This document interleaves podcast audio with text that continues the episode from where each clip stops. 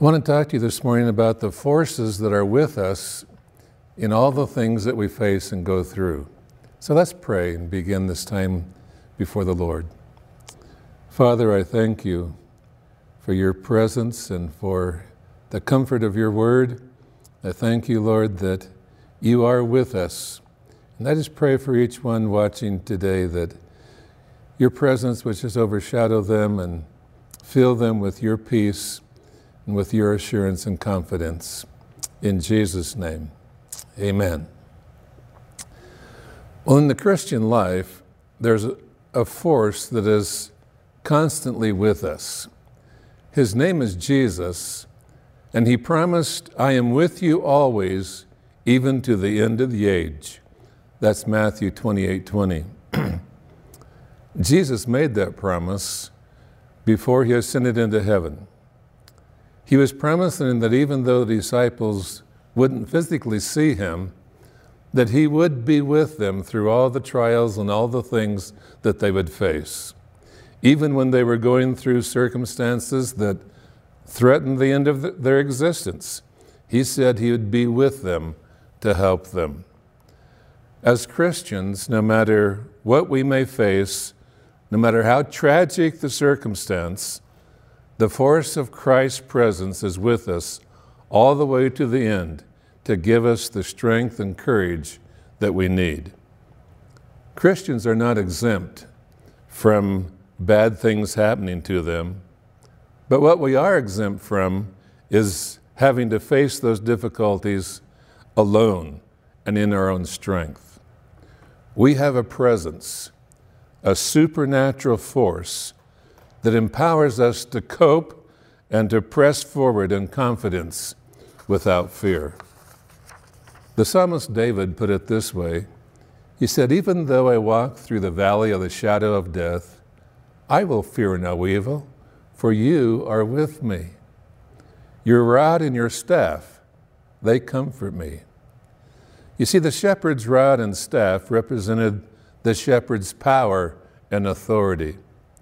David knew that life contained difficulties and even things that might seem impossible and hopeless. But he also understood that he didn't have to face all those things alone because God was with him. And God's staff or his authority and God's rod, his power, would carry him through to God's victory. And so, knowing that I'm not alone, and knowing that the force of God's authority and power are committed to me, it gives me the faith and the courage that I need in order to face the difficulties before me. We have an enemy who tries to lie to us and control us with fears and worries and anxieties. And he tells us all kinds of things to try to put us into this trap of worry. He tells us things aren't going to go well. He floods our minds with the worst kinds of scenarios. He harasses us with fear and anxieties. 34 years ago, my wife died of cancer. My girls were teenagers at the time, and for several years after her death, whenever my girls would go on a trip with the school or the youth group or even with friends, oftentimes Satan would bombard my mind with fearful thoughts. He would tell me there's going to be an accident. You lost your wife, and now you're going to lose your girls too. And he harassed me with the fact that just because I was a Christian didn't exempt me from bad things happening. Well, I was determined that I wasn't going to allow Satan to control me with fear and worry. And so, in those moments, I did three things. First, I resisted and rebuked Satan's lies. 2 Corinthians 10 4 and 5 says, The weapons that we fight with are not the weapons of the world. On the contrary, they have divine power to demolish strongholds and to demolish arguments and to bring every thought into obedience to the mind of Christ. And so, in those times, I would rebuke the lies of Satan and bring my mind into obedience to the mind of Christ. The second thing I would do was I entrusted myself and my girls to the Lord's presence, who promised to always be with us. 2 Timothy 1:12 says, "I know whom I have believed, and am persuaded that he is able to guard that which I have entrusted to him." And so there was a confidence and a peace to just know that I could trust my family, myself, to the Lord's provision and that He would watch over us. The third thing that I did, I reminded myself that His presence and His grace was enough to see me through anything that would happen. 2 Corinthians 12 9 says, My grace is sufficient for you for my power is made perfect in weakness.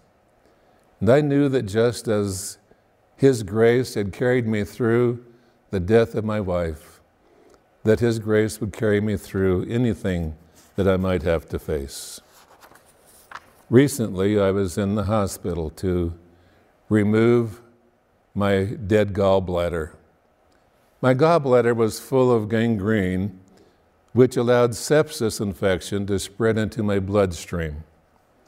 That in turn threw my heart out of control and uh, AFib. My, my heart rate was racing at 180 beats per minute, and the rhythm of my heart was very irregular and erratic. For seven days, they allowed me nothing by mouth except ice chips. Several of those days were before surgery as they were trying to get my heart in condition to do surgery. They had me on volumes of antibiotics to kill the sepsis infection and multiple medications to bring my heart under control. And then several days after surgery, they kept me on nothing by mouth in case they had to do another surgery. The tissues that they had clamped off uh, in removing my gallbladder were very compromised, and they didn't know if they would hold. So they wanted me to be ready to go back into surgery if needed. Well, after seven days of eating nothing but ice chips, I was begging the nurses to simply give me a popsicle. I told the nurse, my stomach can't tell the difference between ice chips and a popsicle. So give me something with some flavor. But of course, she couldn't do that because of doctor's orders. Uh, when I heard that the doctor was coming to see me the next day, I had my daughter Jerry make me a sign that says, I'm down on my luck. Popsicles, please. Anything will help. God bless. But when the doctor came to visit me the next day, I held the sign in my chest for him to read. Well, he had a good laugh and told the nurse that I could have two popsicles, one that day and one the next. But when they brought me the popsicle, it tasted heavenly. I had never tasted anything better in my entire life. I savored every bite. And I told Jerry, I have some advice for you to share with young mothers who are having trouble getting their child to eat certain foods, tell them to serve their child ice chips for seven days, and then they will eat anything and think it's wonderful. Well, while lying in the hospital bed for over seven days and not feeling any better, the lying voice of Satan began to tell me, You're not going to make it. Being a Christian is exempt from dying. Christians die every day, just like everyone else.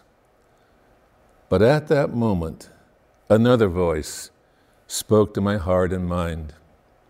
It was the voice of the Lord. He didn't tell me that I wasn't going to die. He simply reminded me that His force was with me. As I lay sleepless in my hospital bed, the Lord spoke forth truths to my mind. First, He reminded me that the church is a force which the gates of hell cannot prevail against. He reminded me that the church was praying for me, and he assured me that your prayers were not insignificant or unimportant. And he brought my mind to James 5:16 which says, "The prayer of a righteous man is powerful and effective." He reminded me of the story of Acts in Acts 12 of Peter Herod had killed the apostle James, and when he saw that it pleased the Jews, he arrested Peter to kill him too. But because it was the Passover celebration, he had to wait until the Passover was over. And so Peter was kept in prison, chained between two guards, one chained to each wrist, and then two other guards in front of his cell door. But meanwhile, the church was earnestly praying for Peter's release. And God's force of a praying church resulted in an astounding miracle. Let me read to you from Acts 12, verse 7 through 10. Suddenly, an angel of the Lord appeared, and a light shone in the cell. He struck Peter on the side and woke him up. Quick, get up, he said. And the chains fell off Peter's wrists. Then the angel said to him, Put on your clothes and sandals. And Peter did so. Wrap your cloak around you and follow me, the angel told him. Peter followed him out of the prison, but he had no idea that what the angel was doing was really happening. He thought he was seeing a vision. They passed the first and second guards, came to the iron gate leading to the city, and opened to them by itself. As they went through it, when he had walked the length of one street, suddenly the angel left him. Well, God was assuring me that just as the force of a praying church was with Peter, the force of a praying church was with me as well. And your prayers were effective and powerful. And I want to thank all of you who were praying for me during that time and even after I got out of the hospital because there were still ups and downs. And I know that many of you continued to pray and even now are praying for me. And I thank you. The power of a praying church is a powerful, effective force that is with us. The second thing that God spoke to me that was a force that was at work within me was the force of his angelic host that he had assigned to protect me. He reminded me that the Bible says that angels are ministering spirits sent out to serve those who belong to Christ. That's Hebrews 1:14. And he brought my mind to Psalms 91:17 where it says, "He will command his angels concerning you to guard you in all your ways. They will lift you up in their hands so that you will not strike your foot against a stone. And he said to my spirit, My angelic host is a mighty force at work to bring you through this situation. He reminded me of the time when Elisha was being threatened by enemy troops that were surrounding his home. Elisha's servant had looked out the window and he saw the city surrounded by enemy troops, and he exclaimed in fear, What are we going to do? And Elisha simply prayed for the Lord to open his servant's eyes. And when the servant looked out again, he saw the hills full of the chariots of fire of the Lord, the Lord's army surrounding the city. And Elisha assured him, more they be with us than be with them. That's 2 Kings 6 16. And so God was assuring me that His angelic force was with me, and that there were more with me than with the enemy of my soul. He assured me that I didn't have to worry or be afraid. Next, the Lord spoke to me about the force of His Word.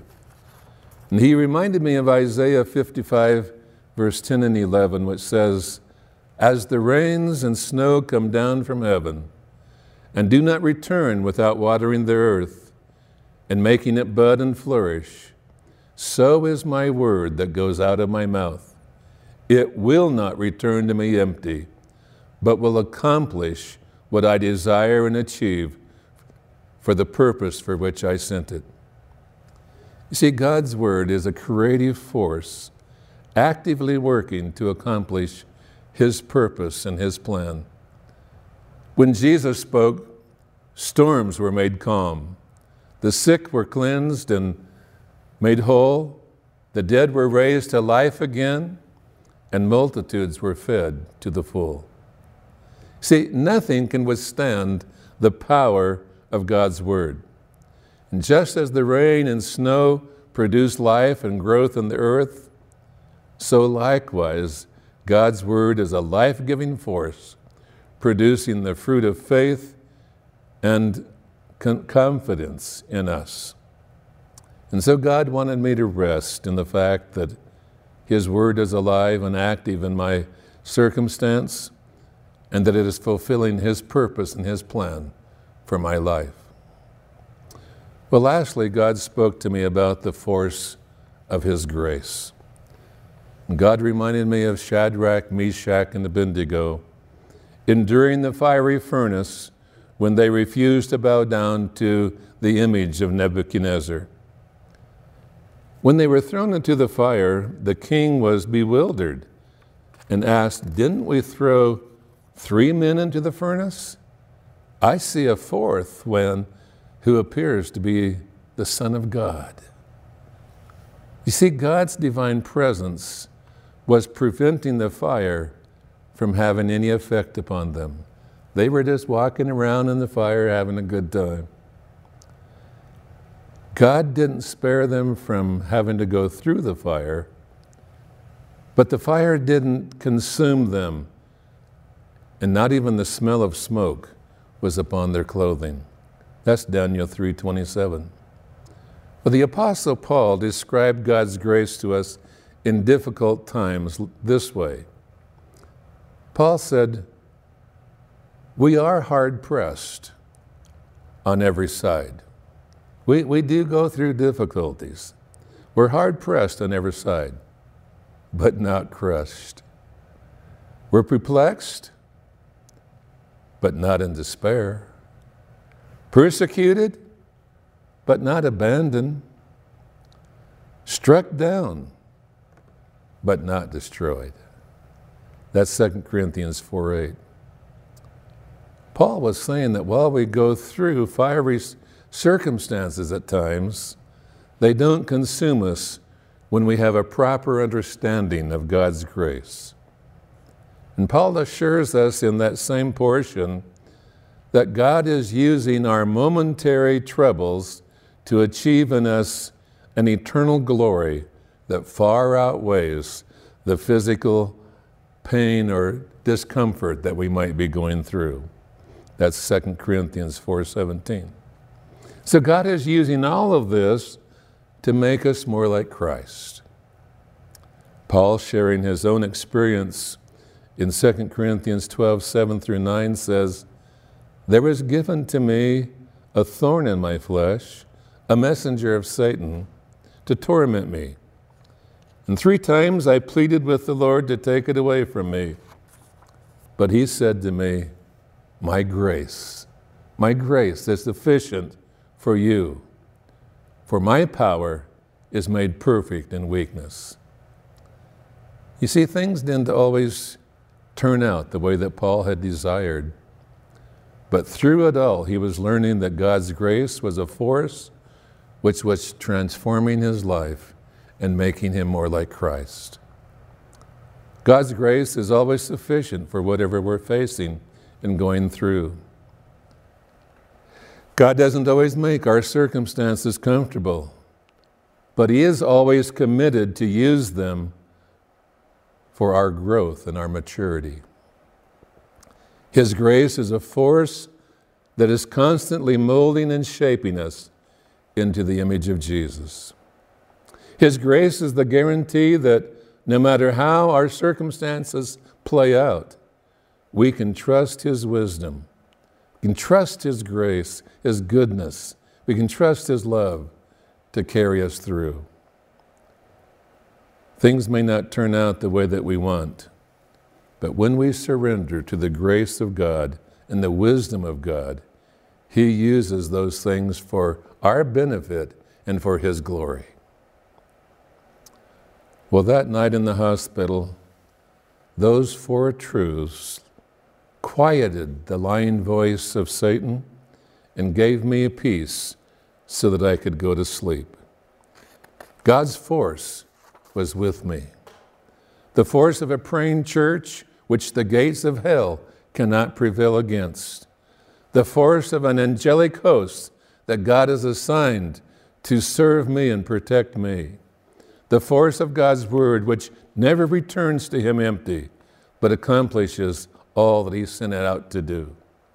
And the force of God's all sufficient grace, which is always greater than my circumstance. Folks, we don't have to give place to fear, to anxiety or worry or hopelessness.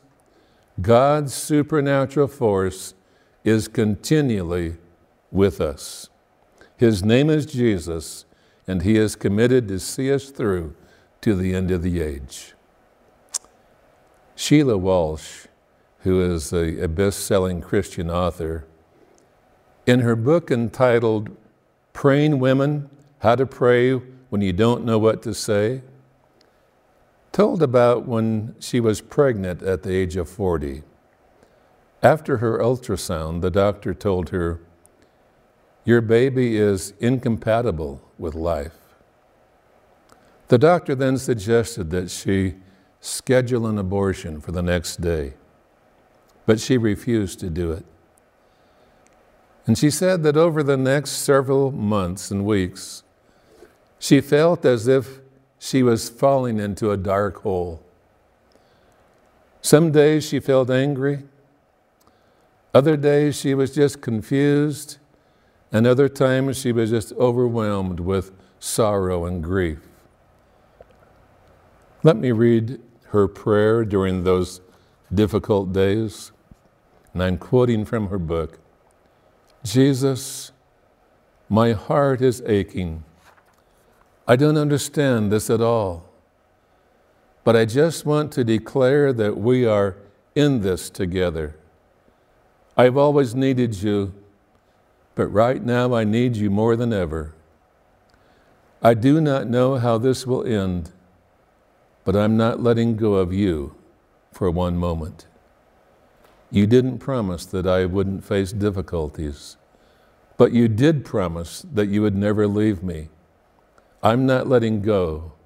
I'm not giving up. You and me are in this together. Well, that 35 weeks, the doctor called her and told her, There's been a mistake with the results of your ultrasound and that of another woman whose report had come in at the same time as yours. The information has been switched and wrongly placed in each other's record. The doctor told her, There's nothing wrong with your baby. She said she fell to her knees and thanked God, and then she prayed for the other mother who would be getting a very difficult phone call. She went on to say that she didn't know why God had allowed her to carry that burden for all those months but what she did know was that when her heart was overwhelmed, she learned to hold on to God like never before. I love the words of the course that we're learning here at the church entitled The Waymaker.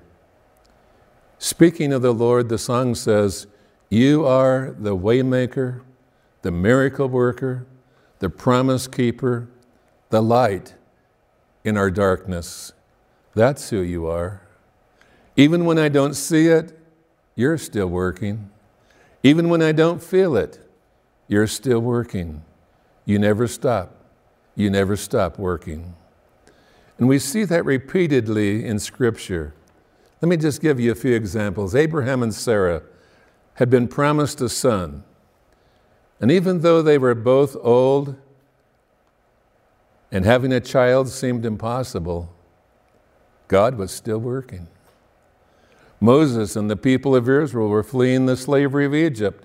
And with the Red Sea before them and the Egyptian army pursuing them from behind, and even though it appeared that they were trapped with no way of escape, God was still working. When Israel ran out of food in the wilderness, food and water, even though they thought they were going to die, God was still working. Later in their history, when the city of Jerusalem was destroyed and the people of, were carried into Babylonian captivity, even though all hope for their national sovereignty was lost, God was still working. In the New Testament, Lazarus was in the tomb for four days. And even though his body had already started to decay, God was still working. When Jesus was crucified, and it seemed to his followers that their dream of a Messiah was shattered, even then, God was still working. In our world, some of you may be concerned about the spread of the coronavirus or the possibility of the stock market crashing. But, folks, no matter what happens, God will still be working. And while we all need to use wisdom and common sense practices with healthy hygiene and we need to seek the Lord's guidance in financial decisions. What we, know, what we don't need to do is panic. Don't allow Satan to fill you with fear and worry and anxiety. God is still working. He never stops working. And when our heart is overwhelmed with circumstances, we cling to Him and refuse to let go. His word still accomplishes everything He sent it out to do. His grace is still sufficient for everything that we face. His angelic host is still watching over us every day in everything that we do. And His church is still a force which the gates of hell cannot prevail against. God is still working. He never stops. He never stops working. Even when you don't see it, even when you don't feel it, He is the waymaker, the miracle worker, the promise keeper, and the light in our darkness. And this morning, if you've been going through difficult times, and Satan's been trying to fill you with fears and worry. God wants you to know that the force of His presence is with you. God is still working. It doesn't matter how confusing your circumstance may be, it doesn't matter what you may or may not feel. He is with you to the end of the age. That's His commitment to all who love and follow Him. You can trust His all sufficient grace to see you through. For when you are weak, He is strong. If you've been going through overwhelming circumstances and the enemy has been trying to fill your mind with discouragements and depression and fear and hopelessness, I want to pray for you. Maybe you've been battling chronic pain or sickness that seems to linger. Maybe it's circumstances in your business, or maybe it's a family situation to which there seems to be no solution. God, who does the impossible, is here with His forces to lift you out of despair and discouragement and to give you hope. Let's pray. Lord, I bring to you those wanting prayer today. And I bring them with confidence that your forces are committed to see them through to the end. Help them to see that you are with them in the fire. Open their eyes to the angelic hosts surrounding them so that they understand that more they be with us than be with the enemy. Cause them to understand that no weapon formed against them can prosper. Fill them with confidence in the wisdom and faithfulness and grace of their Heavenly Father. And lift them today, Lord, out of the mire of uncertainty and fill them with peace and confidence. Give them faith for what seems impossible. Let the awesomeness of your power and your presence overshadow their worries and fears and anxieties, and help them to hang on to you and to never give up. Make a way, Lord, where there seems to be no way. Let your miracle grace overshadow them this day. May your word produce in them your will and your purpose. May the light of your presence dispel their darkness and fill them with confidence and peace.